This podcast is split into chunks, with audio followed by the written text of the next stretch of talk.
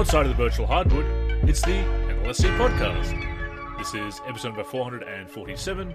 I am Andrew, Andrew Now Forum, and Andrew NLSC on Twitter. With me, as always, is my co host Derek. He is DP3 Now Forum and DP384 on Twitter. Derek, good to be talking to you as always. What's new? I'm happy to be here. So, Andrew, NBA Live 2003, the PC version, you have a work in progress all time teams roster. Let's talk about it.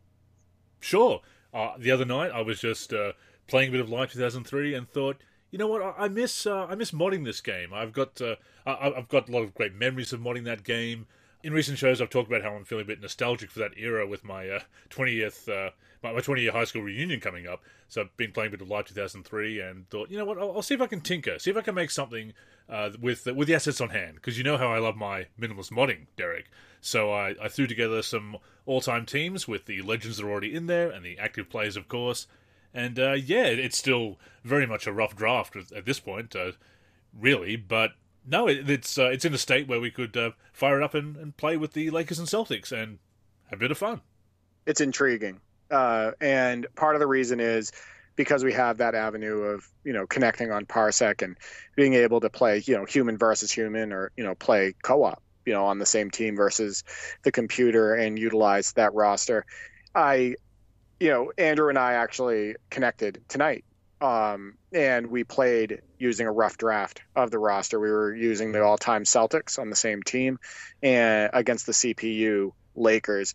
And let me tell you something about live 2003 when you haven't played it for a while or you don't play it that often um, it can be rough on the sticks because it's missing a lot of the two player animations and the the 10 man freestyle that came in for NBA Live 2004 so you know you have a lot of bodies flying or the ball being jarred loose in in situations where it shouldn't be. And um, it's it's definitely a lot more arcade leaning than say NBA Live 2004 uh, but when you kind of settle into the game and you play it a little bit more um, and you get used to you know frustrating aspects that you need to avoid like passing it up court without being able to see the you know offensive player ahead of you. And then you know the ball just goes sailing out of bounds. Uh, you know passing it too early to a guy cutting and he gets caught up on a computer player and the ball goes sailing out of bounds. Like once you you know adjust to the game's mechanics uh, adjust to the gameplay the game can be quite fun and I think um, the second half of the game we played tonight, after we both kind of adjusted to the game again, was a lot of fun. I agree. And it really comes down to your expectations because, as you said, it does lean in that arcade direction. There's a lot of sim bones to it. I mean, it's still got rules, it's still emulating the NBA in a realistic style to an extent, but the gameplay is very arcade leaning for sure. And back in the day, as I've said before, I, I didn't love that. I, I, wanted the game to become more and more realistic. I was really into that at the time. I, I still like a more realistic style for the 5 on 5 games. Uh, I, like having that separation between the sim games like a 2K or Live back in the day, obviously, and, uh, and Jam and Street.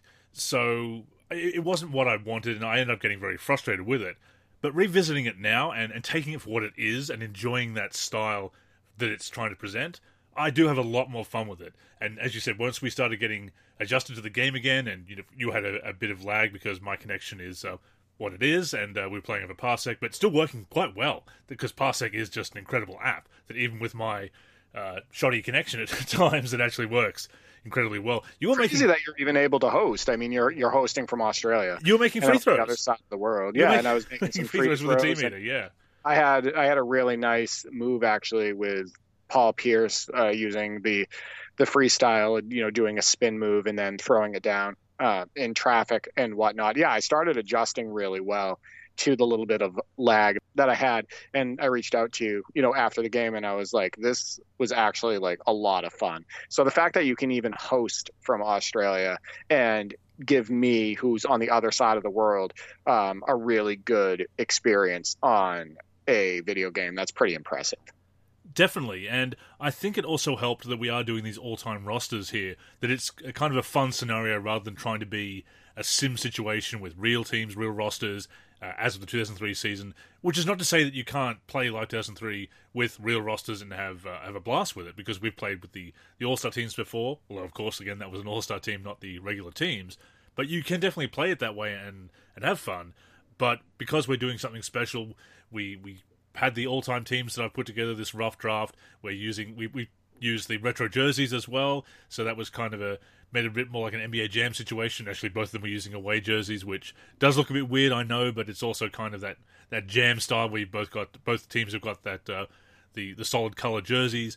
So no, I, I, had a, I had a blast with it. I want to finish that roster. I don't think it'll take uh, too long to do it because there's a lot of assets for Live 2003 out there that I'm sure we can. Uh, give credit for and repurpose.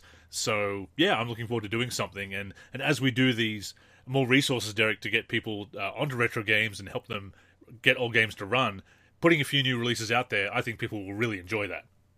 Oh, absolutely. I want to say something really quick about the gameplay. Um, from a gameplay perspective, I feel like, for me anyway, NBA Live 2003 has two advantages over NBA Live 2004. One, fast breaks. And the reason is is because on NBA Live 2003, instead of the receiver stopping to catch the ball every time, the receiver stays in motion and keeps going towards the hoop and keeps running his route.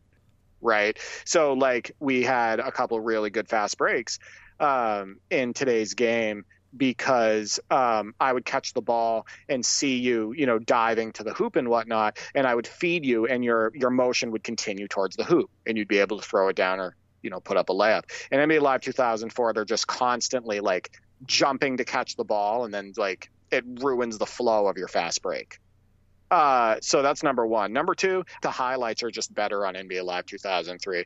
The the dunks are a little bit louder. Um, the dunks are a little bit more, yes, arcade leaning, but super explosive and fun. So I find myself making better, more exciting highlights when I play Live 2003. Outside of those two, uh, I'm not sure Live 2003 really has any other gameplay advantages over Live 2004, but those two stand out for me. No, that's a that's a fair observation. Uh, although, having said that, are you saying that Larry Bird making a crossover and then skying for a huge reverse dunk isn't sim? See, the thing is about Larry Bird doing that, I can still do that in NBA 2K23 with Larry Bird. Like you can still kind of like get by your guy and he'll go up and he'll throw it down hard like um, not that Larry couldn't dunk. He actually had quite a few decent dunks in his career. Um, True. You know, having baseline and reversing it. I think it was actually on Dr. J. Um, he um, had that you know pass for him. I think it was Gerald Henderson, and he you know got up pretty high and threw it down two handed. Um, he's had a poster dunk. I want to say it was on like Caldwell Jones and whatnot. Like he definitely still had some dunks. It was six nines. So, I mean, he, he got up there but, and dunked. Yeah. Yeah, I mean, yeah, his vertical didn't need to be very high. Um, but yeah, I mean, obviously it's overdone in NBA Live 2003, and it's even overdone in like NBA 2K23, the newest title. So we might be sharing some highlights of that. I think you were recording when we were playing. Um, you may hear when some. I not record, Andrew. That's a good I'm point. That, that's a good point. Um, you may hear some odd sound effects. That is because I forgot I had the NBA Live Street 2003 mod installed, and that changes the sound effects to the, the urban court to the to the regular arenas because the when you have that installed, it replaces all the NBA arenas with uh, Rucker Park. So it had chain net sounds, and the the, sh- the, the sound of the shot clock uh, counting down wasn't there. So those we got a few shot clock violations because the uh, that audio cue wasn't uh, there because it's it's uh, not there in the urban courts. But you know, it, I think the effect is still there, and it was still a lot of fun to play with those, uh, even a rough draft of those all-time teams. And I, I, just love going back to these old games. You know, I really, uh, it's, it's, I'm grateful to you, Derek, that you've gotten me into uh, revisiting a lot of these games outside of just going back for way back Wednesday, uh, bringing them back into the rotation, not just grinding mindlessly in the latest 2K in my career. Although I have been playing a bit of my career online in 2K23, but going back and playing these old games and even being inspired to create something new, minimalist or otherwise, is uh, it's just been so much fun. And how awesome is it to be able to share that experience with somebody on the other side of the world? Like I said, I think that um, that Live 2003, where it really shines, is in that human versus human or co-op element. And I think maybe you missed a little bit of that even back in the day, the opportunity to do that as much. So, you know, when you get this all time teams roster finished, or if I help you out with it as well to try to get done a little bit faster, and maybe I can help with some faces and whatnot. Um, I think that one of the exciting things is being able to, you know, connect and, and actually play against each other or on the same team. I want to point something out, and I think this is a very notable point. Um, and I think you're going to see where I'm coming from with this. There's two things that popped out when my brother and I put on NBA 2K23 for Xbox Series X tonight. There's two things that popped out because we we put it on right after you and I got done that NBA Live 2003 game. Two things I was able to adjust to immediately. One, right stick dribbling.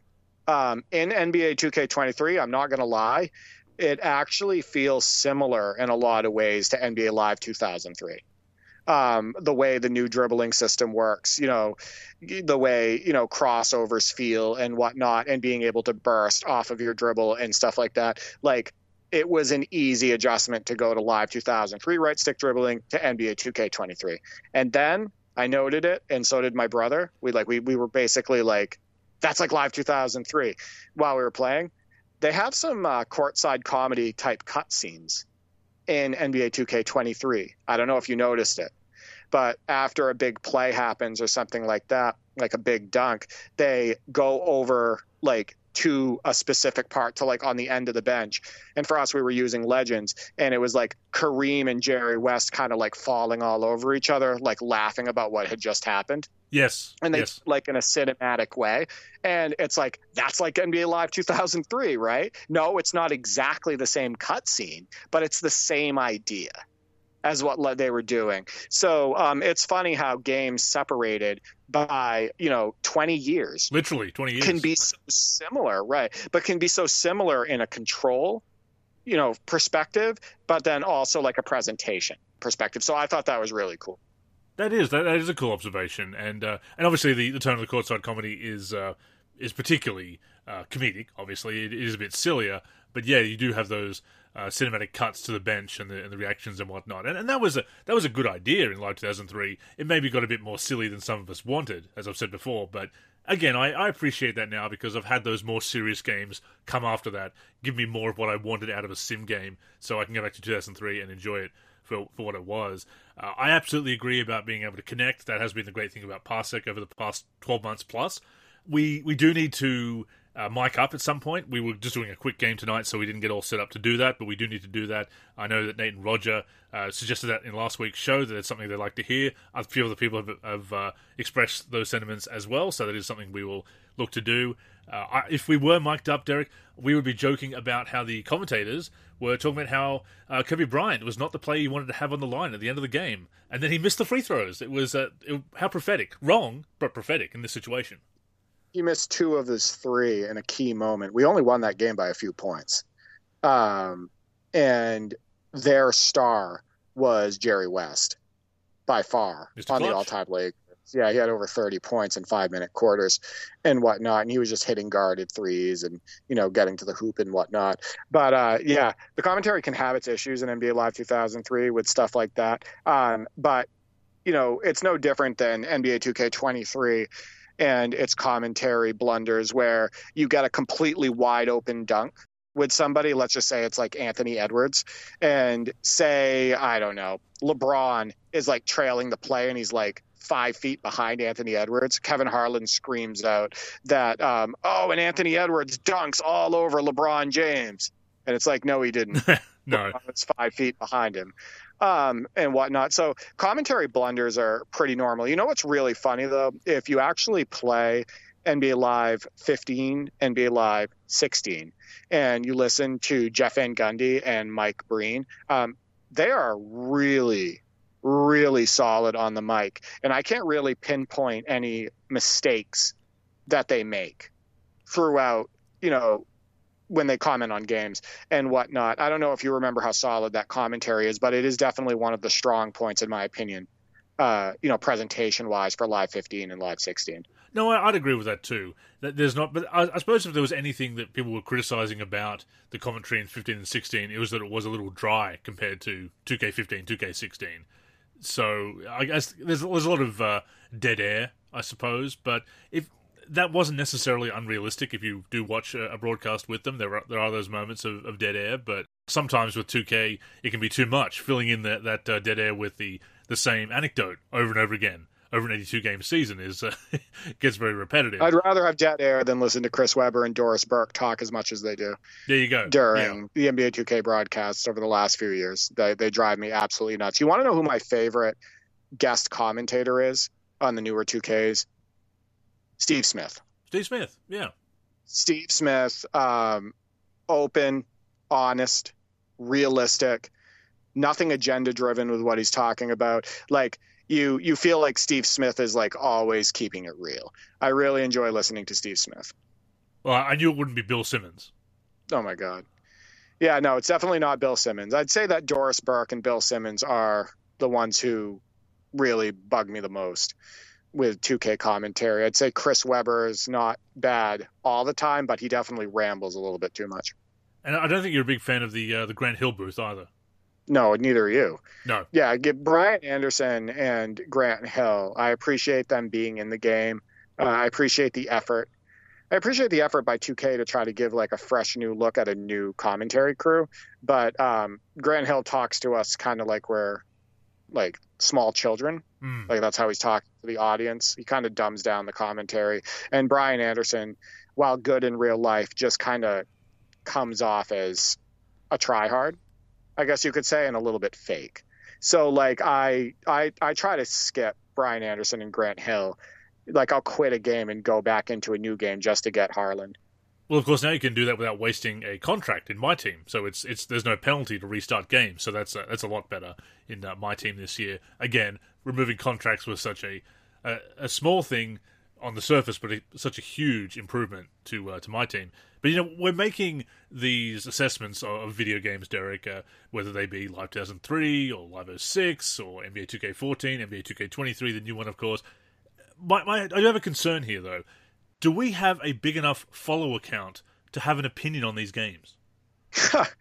um, I just want to point something out. Uh, just because somebody has a low follower count doesn't mean that they're automatically a troll, doesn't make them a loser, doesn't even make them unpopular. We're talking about social media here, right? And there's a lot of context that goes into that. Um, yeah, I, I I'm seeing more and more takes from people saying, well, you have a low follower account, you're irrelevant. Or you have a low follower account, you don't matter. Your point doesn't matter because you have a low follower account. Now, they're not saying that to me. I'm seeing these conversations happen on Twitter. And it's like, you know, first off, get off your high horse. Um, and second off, be a human being and think before you speak. You know, I, I use the word toxicity a lot. I'm, I'm, trying to avoid it. I'm trying to uh, branch out my adjectives, whether it's on the podcast or in my writing. I think it uh, behooves me to do that. But there is something very toxic, very arrogant and elitist, and, and just rude and not to mention wrong, about dismissing someone's opinion just because they have a smaller follower count than you do. And like you said, it hasn't been directed at us, your, me, or the NLSC account, but we have seen it uh, directed at other people, people who do have a bit of a following. And let's let's let's break this down a little bit. If you're saying that because because nobody starts out hugely popular, right? You need to build that audience. Are you saying that you didn't? The, the people that are making these arguments, like when I say you, are they saying that their opinions didn't matter until they got a following, or that somehow when they built up their following, their opinions suddenly mattered. Like they're not even looking at, at their own perspective that they started out from zero and had to build up their following, and obviously they valued their own opinions when they had ten followers, fifteen followers, whatever. It's it's just so ridiculous and an appeal to popularity. It's fallacious. There you go, another adjective. It's fallacious to say that these people's uh, who don't have a huge social media following, people who are just on there, uh, you know, just mostly following accounts and interacting with them rather than creating content, so you don't have a huge following. Absolutely fine. That if if they don't have hundreds, thousands of followers, that somehow their opinion doesn't matter. It's it's uh, an ad hominem. It's not focusing on the the meat of their uh, meat of their argument of their criticism. uh, and it, it, just goes to show the way uh, the attitude that is uh, permeates the whole influencer movement at the moment, and it's uh, it's kind of gross. Yeah, I feel like a lot of content creators kind of talk like that now. Yeah. And it's really unfortunate. I just want to point something out, and this is reality. Um, some of the biggest scumbags and tools that you could ever meet in your life have huge social media followings. And then some of the nicest people ever, um, knowledgeable people, uh, have very low follower counts. So that just puts it into perspective, right? So just always remember that when you're trying to dismiss somebody with a low follower count, uh, that um, the following has really very little to do or nothing to do with the quality of that person's point, the quality of that person, etc. So um, unfortunately, though, this is getting.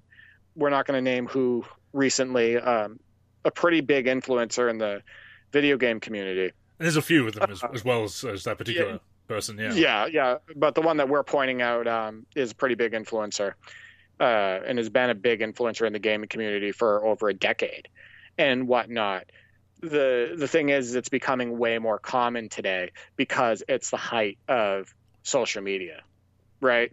It's the height of instagram the height of now tiktok um, the height of youtube uh, the the height of facebook all of that stuff. So a lot of people are um, getting a pretty big head when they get that big following and they need to take a step back and think big picture and think about reality before they speak and and most and a lot of times they don't. Well it's the arrogance to assume that only their opinion matters right? Right exactly. Um, i think that um, unfortunately a lot of people back those comments too and i think you see that. A lot of people like those tweets. A lot of people are like, "Yeah, man, those, those low follower accounts, they're they're always trolls, or oh yeah, uh, they think they're big, you know, you know what, and they're not. Like like that. Unfortunately, there's a lot of support for it. And the funny thing is, the support is coming from people who have low follow accounts too, but they're just following that popular influencer. Right. Exactly. But I think the, the moral of the story here, Derek, is that as long as you have a, a well reasoned and well stated opinion, is that uh, we're all entitled to our opinion, and we should value opinions that uh, that are well reasoned, uh, criticism that is well founded, etc. And uh, you know whose uh, whose critique I really value, Derek? Who?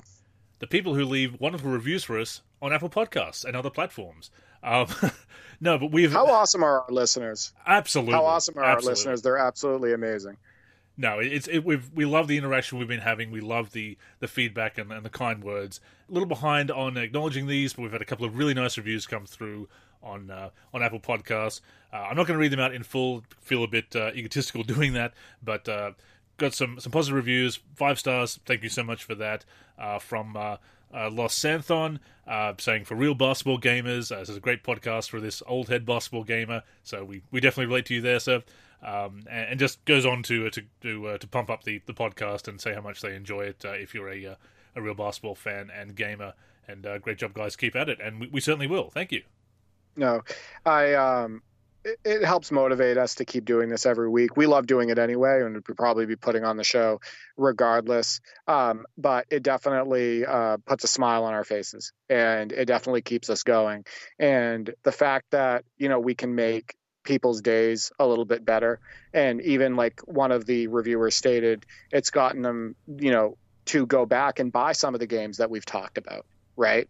That we've, you know, pumped up on the show and said, hey, you know, I think our listeners should give this a try. Um, so the fact that um, we can impact people in that way, um, I think it's great. And I love having this platform to do so. Definitely. And that reviewer that you referred to there, uh, Brandon C12, shout out to you as well uh, Retro Basketball Gaming Talk at its finest, uh, talking about being a uh, new dad and listening to us on his commute and uh, and when he has some spare time and, and enjoying how we talk about the, the uh, retro games and the current day as well. And found off recommendation of a YouTuber, so shout out to that YouTuber. Doesn't mention who, but thank you for the for that recommendation. Um, and, and yes, he mentions that uh, picking up some of the, retro games we've been talking about. So uh, yeah, uh, Brandon, let us know which uh, games you've uh, you picked up and how you're enjoying them, and that's that's really cool to hear. Yeah, we love the follow ups, right? Like, um, let us know if you get the chance. Uh, you know, comment on the YouTube video. if, if you get the chance, you know, for the next episode, and let us know what games you picked up, what you're playing, what you're enjoying, all of that stuff, because we love to hear it. Before we go on, a reminder that the NLSC podcast comes out every week on the NLSC, nba-live.com, as well as our YouTube channel. We're also on Spotify, Apple Podcasts, and other podcast apps. If you're listening on any of those apps, we'd greatly appreciate a review. To keep up with the show and everything we're doing with basketball gaming in general, connect with us on social media. On Twitter and Facebook, we are the NLSC. We also have an Instagram, NLSC Basketball, and on YouTube, we're youtube.com slash NBA Live Series Center. Once again, visit us at nba-live.com, where in addition to the podcast, you'll also find all of our original content, as well as our forum and modding community.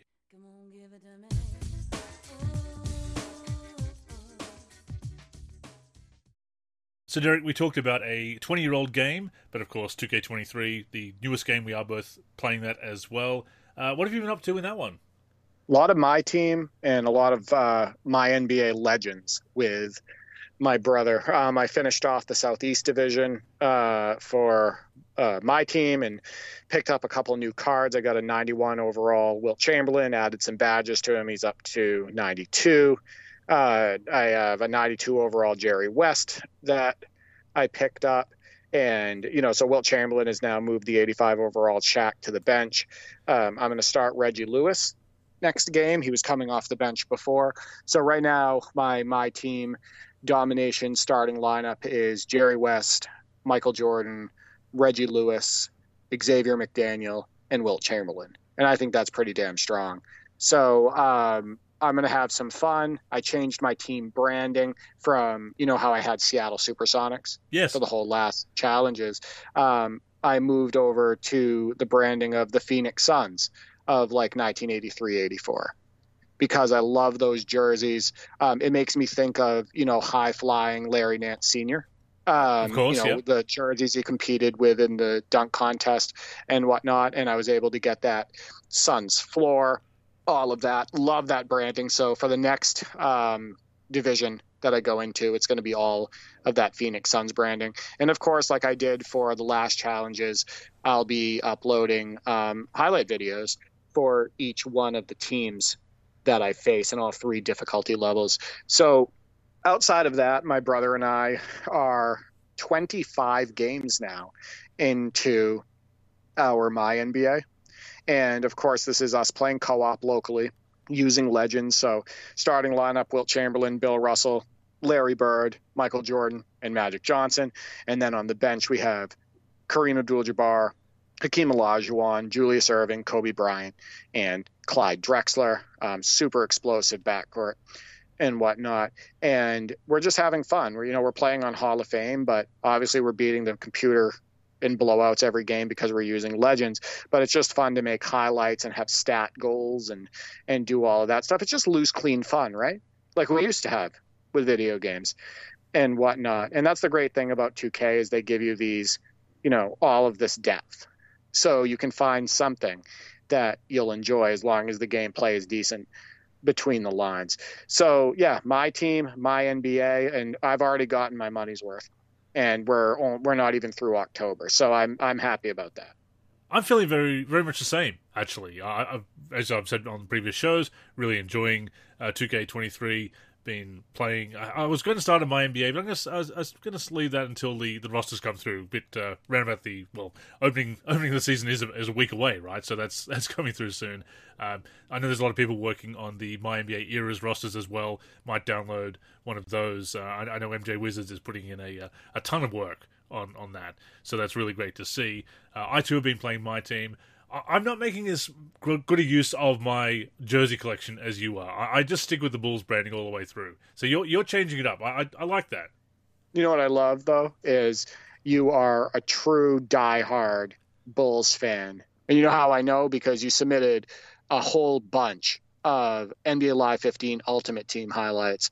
And what are you wearing? An Ultimate Team for that game? Bulls branding. Of course. Bulls jerseys. You know, you got your Bulls floor all of that stuff. So um, it's pretty clear that you are a diehard Bulls fan and that you'll you always will be.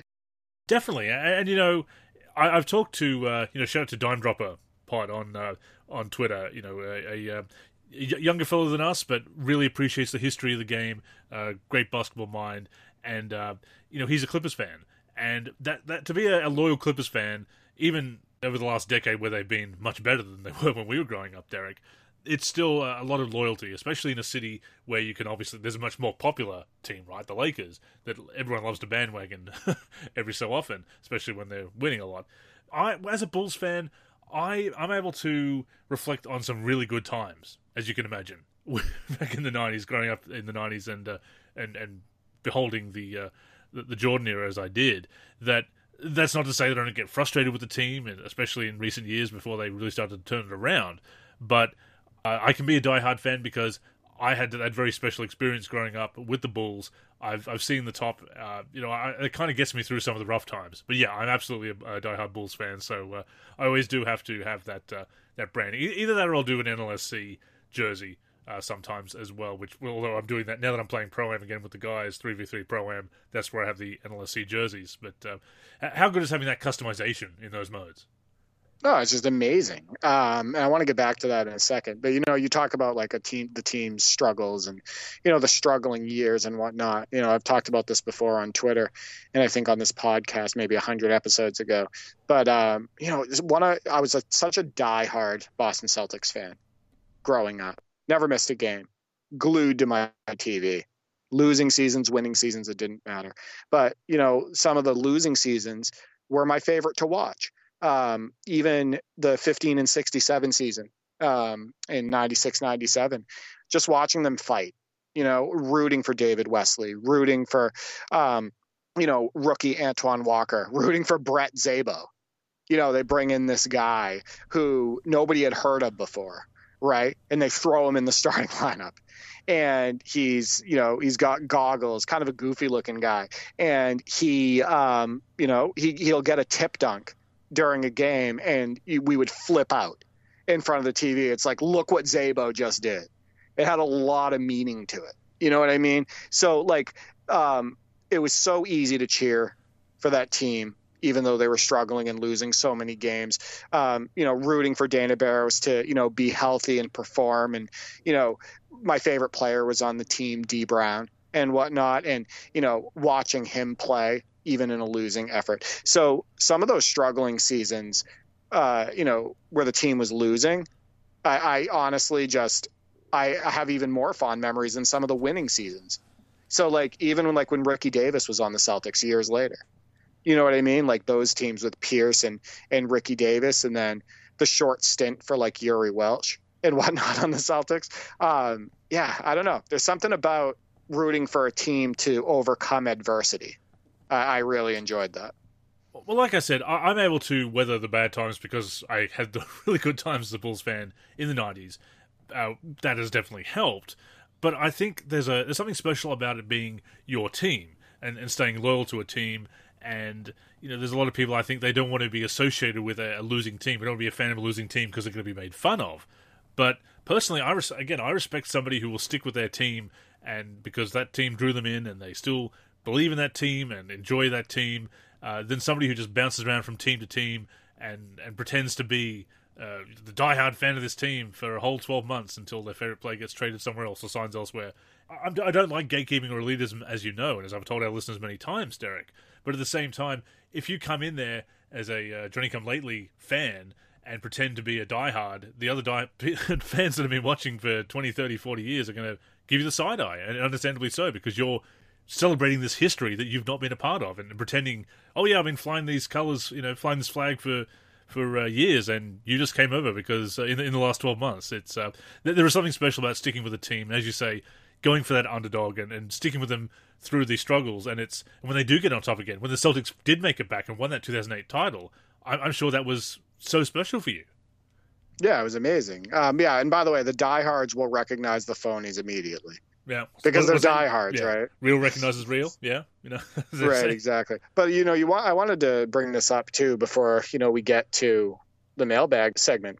How great would it be? You know, we were talking about my team earlier. How great would it be to be able to like put my team in like NBA Live 2003? Oh or, yeah. you know, for yeah. Live 2003, it would be Ultimate Team because that's what you know EA Sports does.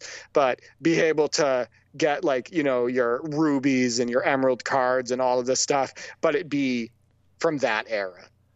Like, how cool would it be to get like a juiced up, high flying, monster dunking Stromile Swift, mm. like in a pack on Live 2003? And how awesome would that be to try to like take the floor with that, you know, Stromile Swift? And it'd be awesome with Live 2004 as well, or even a game like NBA Live 2000. You know, I think about that sometimes with some of the new modes and some of the innovations that they've made over the last decade and whatnot with the newer 2Ks, and then, you know, even some of the stuff that they were doing. You know, from a presentation standpoint with like NBA Live and everything, just being able to put that functionality into some of those older games, it would be an absolute blast. You know, I've thought about that. I've thought about ways we could possibly replicate the My Team experience in an older NBA Live or Ultimate Team, you know, as the case may be, a card collecting mode, where that you could put together teams, custom teams in custom rosters that have different challenges, whether you could have uh, kind of your own team that's that's brand that's pre-branded as, as a kind of as a fictional team that you can try and uh, get players from. How how you'd police it would be up to you, up to yourself, basically. Uh, so it's it's it wouldn't be quite the authentic card collecting experience, but th- there's got to be a way with custom rosters that you could kind of simulate the the gameplay experience of that. Now, that's something that I've, I've thought about having in uh, in roster mods for older games. How we could do that. Now, I think you could put together a, a custom team like that and uh, use playoff mode or whatever to to simulate some kind of challenge. Uh, I, th- I think it could be done. Yeah, I think it could be done with a lot of um, effort and creativity. You need to imagine and what you need imagination as well for it, and that's uh, yeah, an imagination, be being able to be creative, and then obviously time and effort. But I think that another cool feature that would would have been great for those old games is, you know, like they do with my NBA and my league, where you can go in and you know create jerseys, create courts, of course, all of that stuff. Um, how cool would it be to be able to do that in NBA Live 2003, and then, you know, create all the jerseys and all the courts for a different season, and then share that with the community and whatnot. Um, it'd be a feature that people would still be using today. I guarantee it. All these years later, people would still be using that feature on NBA Live 2003 or Live 2004 or whatever game, past game it was implemented in. So, yeah, I think about that stuff sometimes, and it is a shame that we can't just bring some of those features over. It is, it is. But uh, if, if you are passionate enough with your retro gaming, and these are some other areas, I mean, we've been talking about it for a while. I know I need to get my. Uh, need to get off my backside and make some of these tutorials I've been talking about. But as we get people into these old games and as we look to make some mods for them, also giving them some resources to set up these fun scenarios, it could be done. And I think that'd be a great project for the community. I mean, we're, going to be covering 2K23 and future releases, obviously, but as we cover these old games, uh, some new mods, uh, uh, getting getting the game to work guides, those kind of tutorials, but also some resources for having uh, for changing things up and ideas for you know NBA NBA Live 10 fantasy teams. I put out that article for Wayback Wednesday, uh, retro teams that you can create with the uh, with the rosters with the players that are in the rosters by default. So sometimes in a minimalist kind of way. So there's a lot of stuff we can suggest to people uh, to really spice up some retro gaming for them. Yeah. I mean, there's still so much you can do with these classic games. And there's still, you know, thousands of hours of fun. I'm such a big advocate for retro gaming, as are you. Um, there's just so many benefits to it. And some of that we talked about with Nate and Roger on last week's show, you know, the NBA Live 2001 Legends. And how great were they? How awesome was it to have them on for a second time? Oh, for sure. And can I also give the guys a shout out on on Twitter. I posted that Darius Miles clip uh, uh, just uh, going up for a dunk. Uh, I, I, was just playing around. I was actually getting a, a clip of uh, Keith Closs because uh, Keith Closs happened to reply to a tweet that I was tagged in, so I wanted to post that. But I also got the Darius Miles tweet, uh, Darius Miles video, and, and, tweeted that out. And they picked it. Roger picked it right off the bat that I was on starter difficulty just because I was doing it to get highlights. I turned it down because it wasn't about the challenge; it was about getting a cool highlight. but yeah, uh, Nate says, "What do you reckon, Roger? What do you think it's on rookie or starter?" Uh, it's a Roger a starter, and uh, yeah, yeah, man, you picked it. So that that's how much they know that game. Yeah, I um, I admire their dedication to that game, and just the early 2000s lives in general. As you notice, they kind of gravitate to those games. Those yeah. games speak to them And um, I encourage our listeners out there to find the games that speak to you. It doesn't, you know, you don't don't feel like you have to play the most recent game. Um, don't feel like you have to play only games on a certain console. Um, don't feel like you have to play, you know, just 2K or just NBA Live and stuff. Find the games that speak to you. You know, a lot of these classic games are super cheap to pick up and try um, and whatnot. For example, I think I mentioned it on a previous episode of the NLSC podcast. When I picked up NBA 2K14 um, for PS4, again years later at GameStop, I got it for like two dollars and ninety nine cents. There you go, cheapest chips. A three. That's three dollars for how, how many seasons did you play in my career? You're on my career season number five. Yes. On NBA 2K14 for PS4. I got that game for three dollars, right? Like, find you know, pick up some of these games and find the games that speak to you, and you'll be surprised at how much fun you can have with them. Definitely. I mean, I've been playing 2K23. My team. Uh, I will get into some my NBA later on. Uh, been playing some 3v3 with the guys, 3v3 Pro Am. Uh, had, had a great session this weekend. One of our best sessions so far. Uh, we had some teammates who really knew ball. They were playing basketball, not video games. Uh, had a couple of rough games, but even some of the losses we had, most of the losses we had, except for the one where we faced some really OP uh, my players, uh, we were in it to the end. It was very competitive. It was exciting. So that that is fun. Uh, it is a long grind. However, I'm I'm taking it easy. I've got a, I've got my player to the point where it's viable to play with online. I don't care about hitting 99 overall. I don't care about getting the Hall of Fame in uh, in my career in the NBA side of my career this year. I'm pretty much playing through the story just to be able to comment on it or make fun of it, as the case may be. So I'm just taking it as, as it comes, enjoying playing the game. And but because I'm not grinding that hard, Derek, because I'm playing my team in my career, yes, they are grindy modes, or certainly can be. But I'm just playing what I enjoy, not worrying about if I get the season rewards or not, and, and just having fun with them. I can go and play these other games. I have time in my gaming rotation to play these other games, and going back to them, whether it's Live 2003, 2K14, I have put aside for the moment because I really get into that. Um, but other ga- other games, just revisit on a whim here and there. So much fun again night and day different from when you and I first started doing this podcast together and really talking. You know, I was in a, a rut. I was in a rut. You were in a giant rut. You know, we talked about it off air and on air, and you were grinding. You were sad about it. You felt guilty about grinding because you were like, man, you know, I'm like kind of doing what they want me to be doing, right? Exactly. Spending all of these hours on the game and whatnot. And I felt, you know, you felt like you fell into the trap. Um, you weren't playing your, you know, the classic games as much as you are now and whatnot. And I think it's just been amazing for you. I lost sight of what was important, which is to have fun with the games. What's what games are supposed to be? Fun. Right, exactly.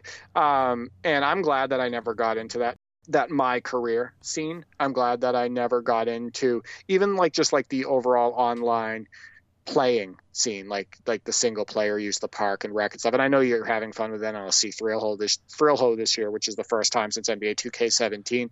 Um, but overall, I'm glad that I stuck with what I enjoy and you know what my brothers and I have fun with and everything. And the beauty is, is now lately, obviously, over the last year and a half and whatnot, I've also been able to enjoy, you know, those experiences with people over Parsec. Exactly. And and whatnot. So it's been let's put it this way. I think like the last year and a half have been just it's it's been great gaming experiences for both of us, and I love it. It is, and it hasn't relied on the latest game providing us everything we want out of basketball gaming as well, right? We were able to uh, pick and choose as well. You've had a lot more fun with 2K22 than I did. Uh, I've been enjoying 2K23, but we do have all those other games.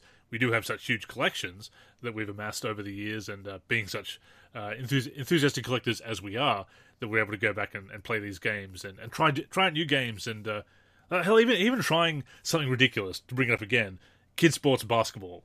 Like that is a ridiculous game. It's not part of the rotation, but just to throw that on and play that together over Parsec and, and laugh at it and make fun of it is uh, is a blast, and that's what it's about. It's it's about having fun with games, whether I'm playing them solo. It's about playing something that I'm enjoying and not just feel like I'm working and grinding. that I'm actually enjoying this uh, virtual basketball experience or connecting with other people, whether it's the, the guys from LC Thrillho or with you, uh, either playing it, either playing something solo that's uh, very satisfying for whatever uh, you want out of basketball gaming, like uh, when we're playing about franchise modes, playing with the with the Bulls and leading them back to glory, for example, or, having those multiplayer experiences or uh, or co-op experiences with you and the guys, then uh, yeah, it's uh, it's a lot more fun, obviously, than than working. And whenever whenever people say, "Do you not do you not want to put in the work to to grind up a player?" You know, you just want to be 99 in the first week. Don't you want to work? I was like, no, I don't want to work. I want to play. I want a challenge, for sure, because that's part of the uh, competitive nature of a, of a basketball video game. But I want to enjoy. I want to compete and have fun doing so. But I don't want to work. This is not supposed to be a job. It's also not supposed to be a financial investment. So yeah, I, have put that aside. Uh, I play it the way I'm having fun with it, not grinding hard, just getting the player to a point. You know, I had to get the uh, had to get the pre-order bonus VC to do it, the Jordan Edition VC to uh, upgrade initially, which is not ideal, but I wanted the Jordan Edition, so it's there to, to use. So I, I'm just I'm just doing what is fun, and it's it sounds so simple, but it's so easy to lose sight of that because modern games they want you to lose sight of that. They want you to work and grind and, and pay. So I'm, I'm avoiding all of that, and it's it's just been great. Reminder that when you put on a terrible overall basketball video game like Kid Sports Basketball, and you're laughing and smiling while you're playing it because it's just so silly and goofy and whatnot, and um, th- that you're still having more fun doing that than grinding because there's no smiling. there's no, you know, on the, the newer 2Ks, there's no smiling during that. There's no laughing during that. That's you jumping on the game with a look of dread on your face, saying that, you know, I have to do this. What's on the agenda? Yeah. To get to the point of having fun. Yeah with this game, and I have to do this for hours upon hours upon hours upon hours. So, um, yeah, I, uh, you know, we had fun with kid sports basketball because of the ginger clay thing, clearly, but also for the fact that you know we were able to laugh and, you know, you know, make kind of like take jabs at the game and make fun of the game while we played it as well, and uh, like that was a lot of fun, to be honest with you. Do you think we can get ginger clay in my team? you know, you'd have to be 99 or ruins the balance, like, though, doesn't it? The bat. Yeah, you'd have to be full full badges, 99 Hall of Fame badges. Oh, I forgot. I, I got to talk about this really quick. So I'm going to have to um, share the screenshot on Twitter. Went onto my team on NBA 2K23, and you know how when you go into um, the main screen, it will say like the card that sold for the most for that week. Oh yes, yes. Like it will say Top my team points. 76 overall, Kevin Willis. 1,700,000 my team points. Yeah. I wonder if somebody accidentally thought they were buying another card and they spent that many my team points. Now you know Kevin you know what that is because that's a very common card that a lot of people are getting doubles of. I've got I think I've got about two or three doubles alone after the initial. I have too. I've gotten many. Yeah. No, what that is is the M, it's the MT the my my team points resellers will you get you buy the MT that they've been grinding for, and they just say put up any card on the auction house for what amount of points, and they'll just give you the money that they'll give the MT that way that you've bought. So they they, they buy any random card for that amount of uh, MT. So it's the MT resellers. It has to be. That's ridiculous. It is. It's it's ruined the economy in my team. Yeah, it, it really has. I don't even know what to say about that. like I thought, it might be like it. yeah, it's horrible. Yeah. yeah. I thought it might be like a mistake where somebody accidentally like thought they picked another card because I could see somebody doing that. By the way. Oh, sure. I mean, I, I, could be wrong, but I do know that that is how the MT resellers work. That you go to these sites, you go to these sites, and you pay for the MT that they've they're able to give give out because they've been grinding for it or whatever, or hacking probably, possibly. And uh, and yeah, they you say just put up a card, let us know what card you put up, and then they do it for that price, and they, that's how they deal with your MT. Yeah. That's wild. I, I, do want to say though that Kevin Willis was an outstanding player. You know that, um, and he should be better overall, even for the lowest value of his card.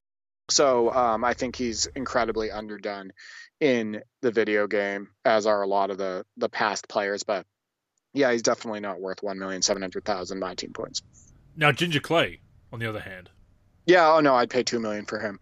But the thing is, is um, how do you bring Ginger Clay to life? So you you could mod him, I guess, make a redheaded player with, with glasses and whatnot. And uh, I bet uh, you know what? I bet I could make a pretty good Ginger Clay in the newer 2Ks modding using Blender and whatnot. You reckon um, if I get you the screenshots, you could make a Terry Hansen? Oh yeah, I could definitely make Terry. Do you want me to try it? Yeah, I, I, I think you pretty much. I think it's pretty much just a case of smushing LeBron James' face because he's he's kind of like a LeBron lookalike. So do me a favor. Do me a favor. Let's let's let's like put that as a project on me because I've you know I wanted to do some modding anyway. Yeah. For 2K23, why don't you um, send me a screenshot of Terry Hansen, and I will see if I can make a good high quality Terry Hansen cyberface for the newest NBA 2K, and then we can post it on social media. Well, if I've got to fire up my 2K14 my career, I guess I'll reluctantly do so. But um, no, you'll end up you'll end up playing a couple games. I, I probably, I probably will. Yeah, absolutely. No, I'll, I'll, do that. That'll be that'll be cool because I want to put him in other rosters. I want to do some like because that's the kind of thing we do, like silly rosters and wacky rosters we can do. We can put a Terry Hansen in a live 2003, a Ginger Clay. You know what? I want to do this now. Let, let's find a way to do this with it with a game. Do me a favor with the screenshot too. Like, make sure that it's like straight on he has no expression on his face and that it's the highest quality you possibly can because then I can texture paint and I can try to make it look just like him. So I think that I think I've gotten good enough at faces where I could make a really good Terry Hansen. Excellent. Excellent. Let's do it. So I guess uh, stay tuned for some of those uh, crazy projects we'd uh, we'd love to do. We've always been always talking about the projects we'd like to do. So many ideas, Derek, modding ideas that just come to your mind, and if only we had the time, right?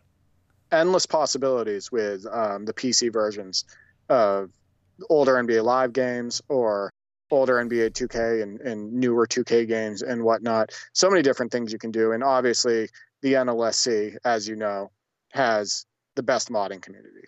So, uh, yeah, I'm always impressed with the work that they're doing. And of course, if you are part of our modding community, we, we thank you for being a part of it. Please feel free to use our uh, upload facilities to uh, to store your work and uh, to share it with the with the world, and of course, all the uh, resources we have in the forum. Uh, we love having that as part of our community. Everything we do at the NLSC, but uh, I mean that brings to mind Derek community participation, and that also brings to mind the mailbag. So let us indeed open up the mailbag. To the mailman. He pump fake. What an unbelievable dunk! So, as you always do, Derek, you threw out the question this week for the mailbag.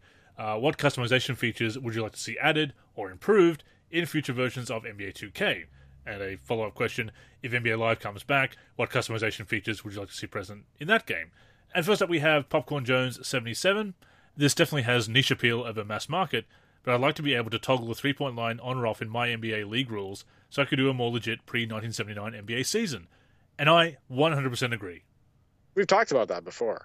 You know, it's crazy um, going back to some of the 2000s NBA Live games for PlayStation 2 and whatnot. And you play with those all decade teams from the 70s and 60s and 50s and whatnot.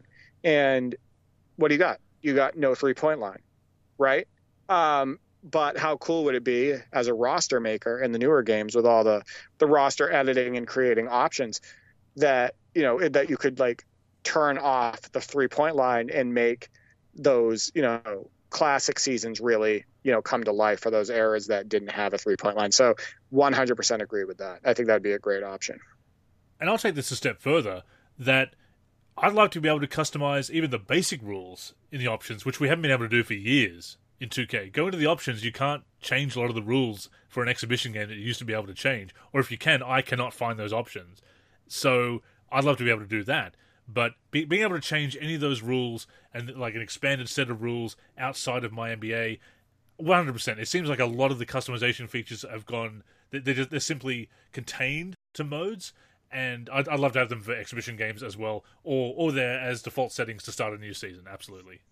Yeah, and I see what he says by saying like it might be niche and whatnot, but uh, you know, one of the things that happened with a recent version of NBA 2K, and I think you remember this. There was an article written on Operation Sports about it. Um, somebody created uh, a league, like a downloadable My NBA, that was, I want to say, like late 40s with custom jerseys, custom, um, you know, custom courts for the season and all of that stuff. And they created a bunch of players using the create a player feature and whatnot.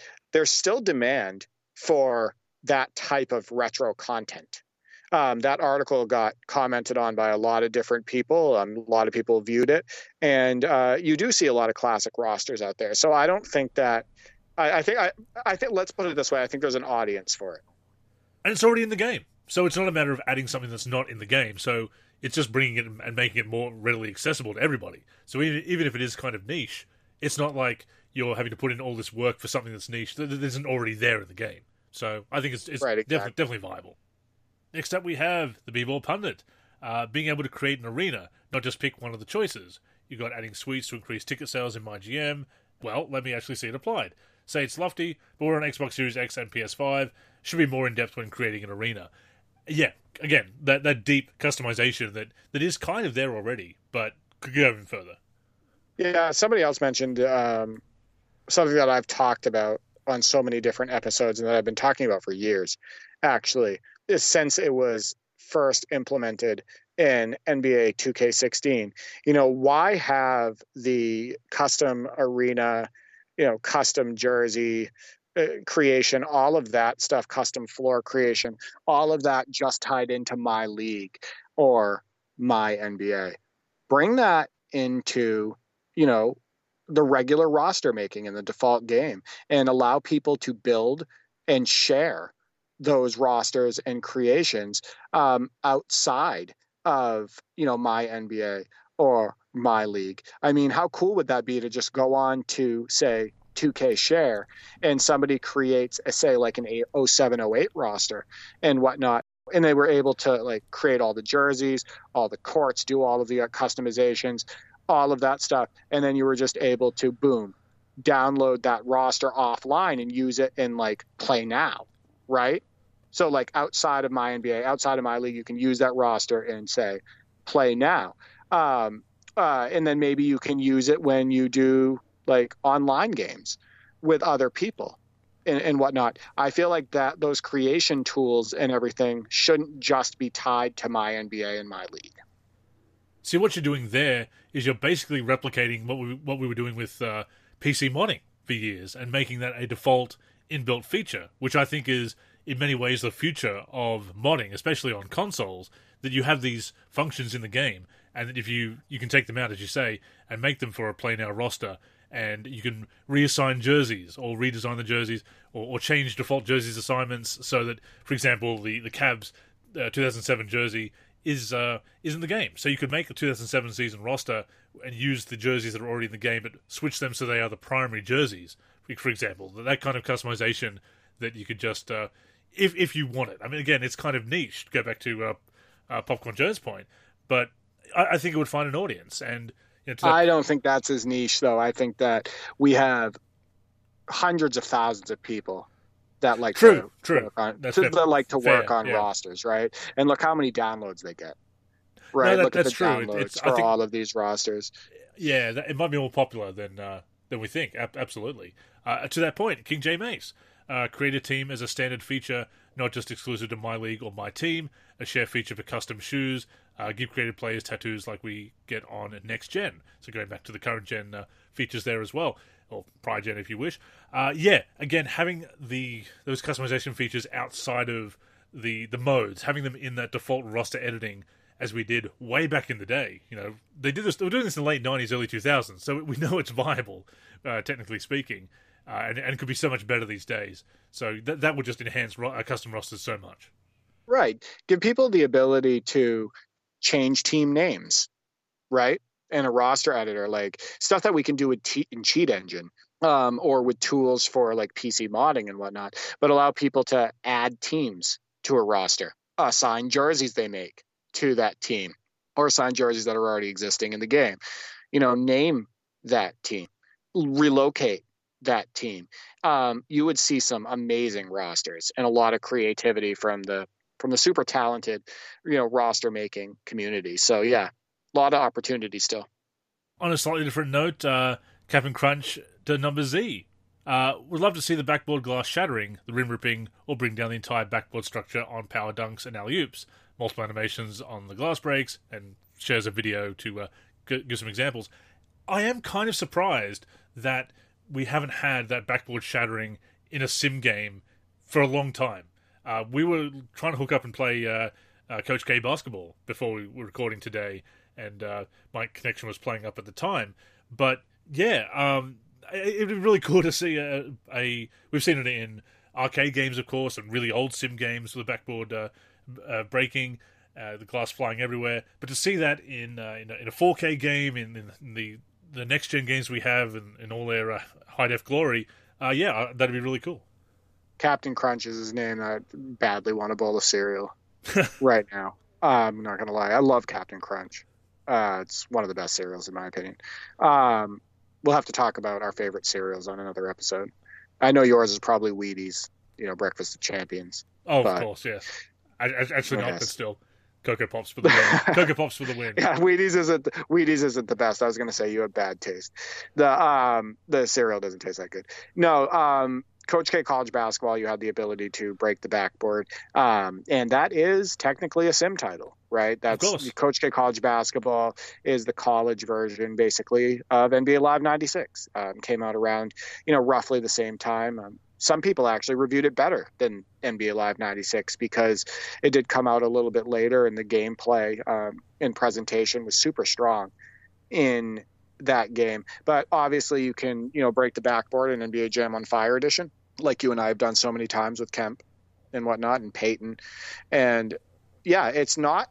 Uh, it's not it's not a non-sim element technically of for course. a backboard to break you know at some point because you know you look back in history Jerome Lane um, Sha- Shaquille O'Neal um, Jordan broke the backboard I, I, believe it was in an exhibition and whatnot, and there's footage of that. In Germany, so, like, yeah.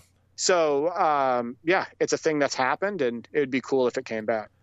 I wonder if it's uh, the case of the NBA just doesn't want to have it in the game because at the end of the day, they do have veto power over such things, and I do believe that backboard breaking was in some of the early 2000s NCAA games as well. I mean, if somebody submits to me a glass shattering jam from a past college basketball game, you have a very high chance of being the number one play of the week in the NLSC top 10 because that's just super cool. And if it's Dee Brown or Michael Jordan breaking the backboard, it's it's number one. That might be. I might just keep putting it number one for like five to ten weeks in a row. no one's going to get sick of it. That's going to look very cool. so right, there you exactly. go. Uh, next up, we have DM Allen Five. Uh, create a stadium, custom shoes, and be able to share them online. Custom camera angle, and let you be able to mod files like PC. So uh, again, very familiar ground there. Uh, and again, I totally agree. I do think the the future of modding can be or should be in in game like that, having those customization features.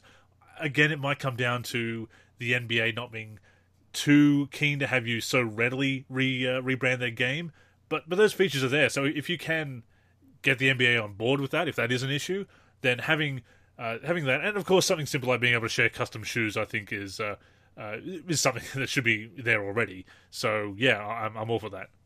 Yeah, and people, a lot of people love the shoes, right? Oh, for sure. Like creating some of the classics and whatnot, like you know the old Shaq Reeboks um, or Larry Johnson shoes and whatnot. Like a lot of people love that. In fact, for the NBA 2K19 retro roster mods, uh, retro roster single season mods, um, you know, Mick, I think it's Mick Achetti and whatnot is how you pronounce it. I'm not 100% sure. But um, he's done such an amazing job recreating so many different shoes from the past. And it really adds the authenticity to those single season mods. Next up, we have Little Rascal Mike at MC underscore 386 on Twitter. Uh, creating coach would be nice. Editing team uniforms, logos, arena for just rosters alone would be nice too console keyboard support for faster console roster makers. Yeah, uh, that, that's a uh, that, that's a great idea there. I mean, obviously, once again, another uh, another vote for editing uniforms, logos, etc., outside of uh, the uh, franchise modes. But uh, being able to plug in the, the keyboard to the to the console and, and, have that support there, just to make things a bit faster, and having to rather than having to navigate everything by by by controller with the on-screen keyboard, just little shortcuts like that, just quality of life improvements for the customization features is. Uh, no, I, I wouldn't have thought of that. That's a great suggestion. Now that would be niche. Yes, that you know, just, I think it's a good idea. Don't get me wrong. I think that's a great idea, but you are greatly in the minority there as far as like uh, that's actually the first time I've heard anybody mention that or request it in all of my years. You know, playing basketball video games or talking about them. Well, the, the, play, so, the PlayStation um, does have native support for keyboards, and I believe Xbox does as well because I know I've plugged it in before to to use for YouTube. So I think it's just a matter of being able to recognize the keyboard input that's already there for the consoles that they do support. So if they could do that, I mean, I know there's been times when I've been saving a roster and like, oh, I wish I could just type this in instead of having to use the controller. So uh, that might be a bit more popular. That one. Yeah, I think for roster editing, um, you know, for people who are hardcore into it, who like to build complete rosters and really get down um, with it and whatnot, that, I think that it could be incredibly useful. So I definitely agree. By the way, my brother would love that. Mm. My brother Nick would absolutely love to be able to, you know, do those edits faster and whatnot. Also, congratulations, Little Rascal, for getting into this week's uh, version of the NLSC top 10 plays of the week. So awesome stuff. And finally, we have Mahmoud, uh, modern in the community, of course. Uh, creative player absolutely needs attention and honestly a full overhaul. We've had the same character creator for a good five years now. 2K's done great on the graphics, but the outdated caps really stand out two to three new haircuts for every release won't cut it. Uh, can't even customize them. Yeah, I mean that was this has always been the thing for in video games for so many years that once we got to a certain point with uh, the in-game faces when they were actual real faces, real models, that creative players just really stood out as created. That, they were very painfully uh, not original players.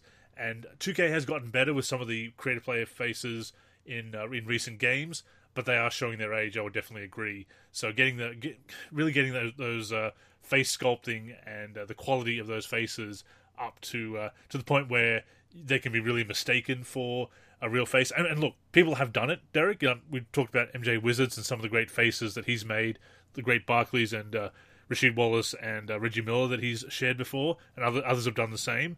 Uh, Philly as well. Shout out to Philly, but they're working with some limitations, which again makes their work even more impressive. But it'd be nice if the tools were even better. You know what's funny um, is that WWE 2K, uh, you know, the newest game and whatnot for the their wrestling series, has an amazing create a wrestler feature.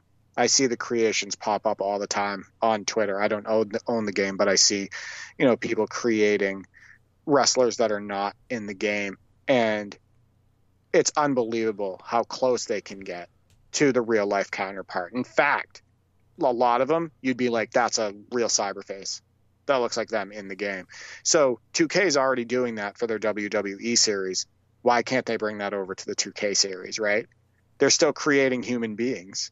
So it's creating human beings in both games. So um, I completely agree with this create a player feature that they have currently being outdated and them only making small updates each year that really don't change the experience much. Um, one of the things that really hurts the experience this year is that you could go through this long, grueling process, hours trying to create a player to um, make it look like the real life counterpart and whatnot. And then in the edit player screen, you're like, all right, well, maybe this might be acceptable. And then you put him on the floor, the player loses all of his detail um, in his face when he's on the floor. Like the quality on the floor doesn't match what it is in the edit player screen. So the players look poor on the floor. They they don't have detail and whatnot, and they stick out like a sore thumb. Uh, it, so there's definitely a lot of improvement they can make with the create a player feature, and I think that they need to look at their WWE 2K game um, and try to bring that quality over to the 2K, the NBA 2K series. Absolutely, if they can share those uh, those resources and, and, make use of that tech, uh, so much the better. And you're absolutely right about those uh, those cores, those creator wrestlers. You know, you look at these suggestions, and it's it's quite clear that as good as 2K can be out of the box, and we've said at launch, and we've said that 2K23 is a, is a quality title across the board in so many respects, but people want to tinker and they want to create new things in games. it's always been that way. That whether it's creating a, a custom team with you and all your friends, or or updating the rosters with missing players, adding missing legends, uh, retro rosters, whatever, people want to be able to tinker and uh, expand the the experience that's on offer beyond what is simply uh, there out of the box. So yeah, it, we absolutely would love to see a lot of these ideas uh, implemented in the future. Yeah, you know, one that nobody brings up that I think that would that I think it would be a hit. Uh, a scoreboard creator. Yeah. How many scoreboard how many scoreboard mods do we see come out every year for the PC? In fact, there's some of the mods that come out right away. And um, how cool would it be, you know, to be able to customize a scoreboard and make it your own and and and be able to impact the presentation that way on console? I'm just imagining having a complete sandbox of assets that you could change, so that you could have like the broadcast, you could have NLSC TV or whatever. You know, obviously you would probably want to do. Most people would want to do real broadcast networks, but yeah, being able to uh, change the scoreboard, the score bug, this the the. Oh my god! Well, yeah, well, yeah, yeah. like what you just said, it would be great advertising for content creators, oh for sure, yeah, right? So let's say Flight is playing. I just brought him up because he was somebody that was really active and loud in the NBA Live community, and then you know years back, and then uh, you know obviously he's been playing a lot of NBA 2K now and whatnot. You know, let's say Flight, who's a huge influencer now, uh, is streaming. Uh, How cool would it be for him to be able to have his own Flight scoreboard?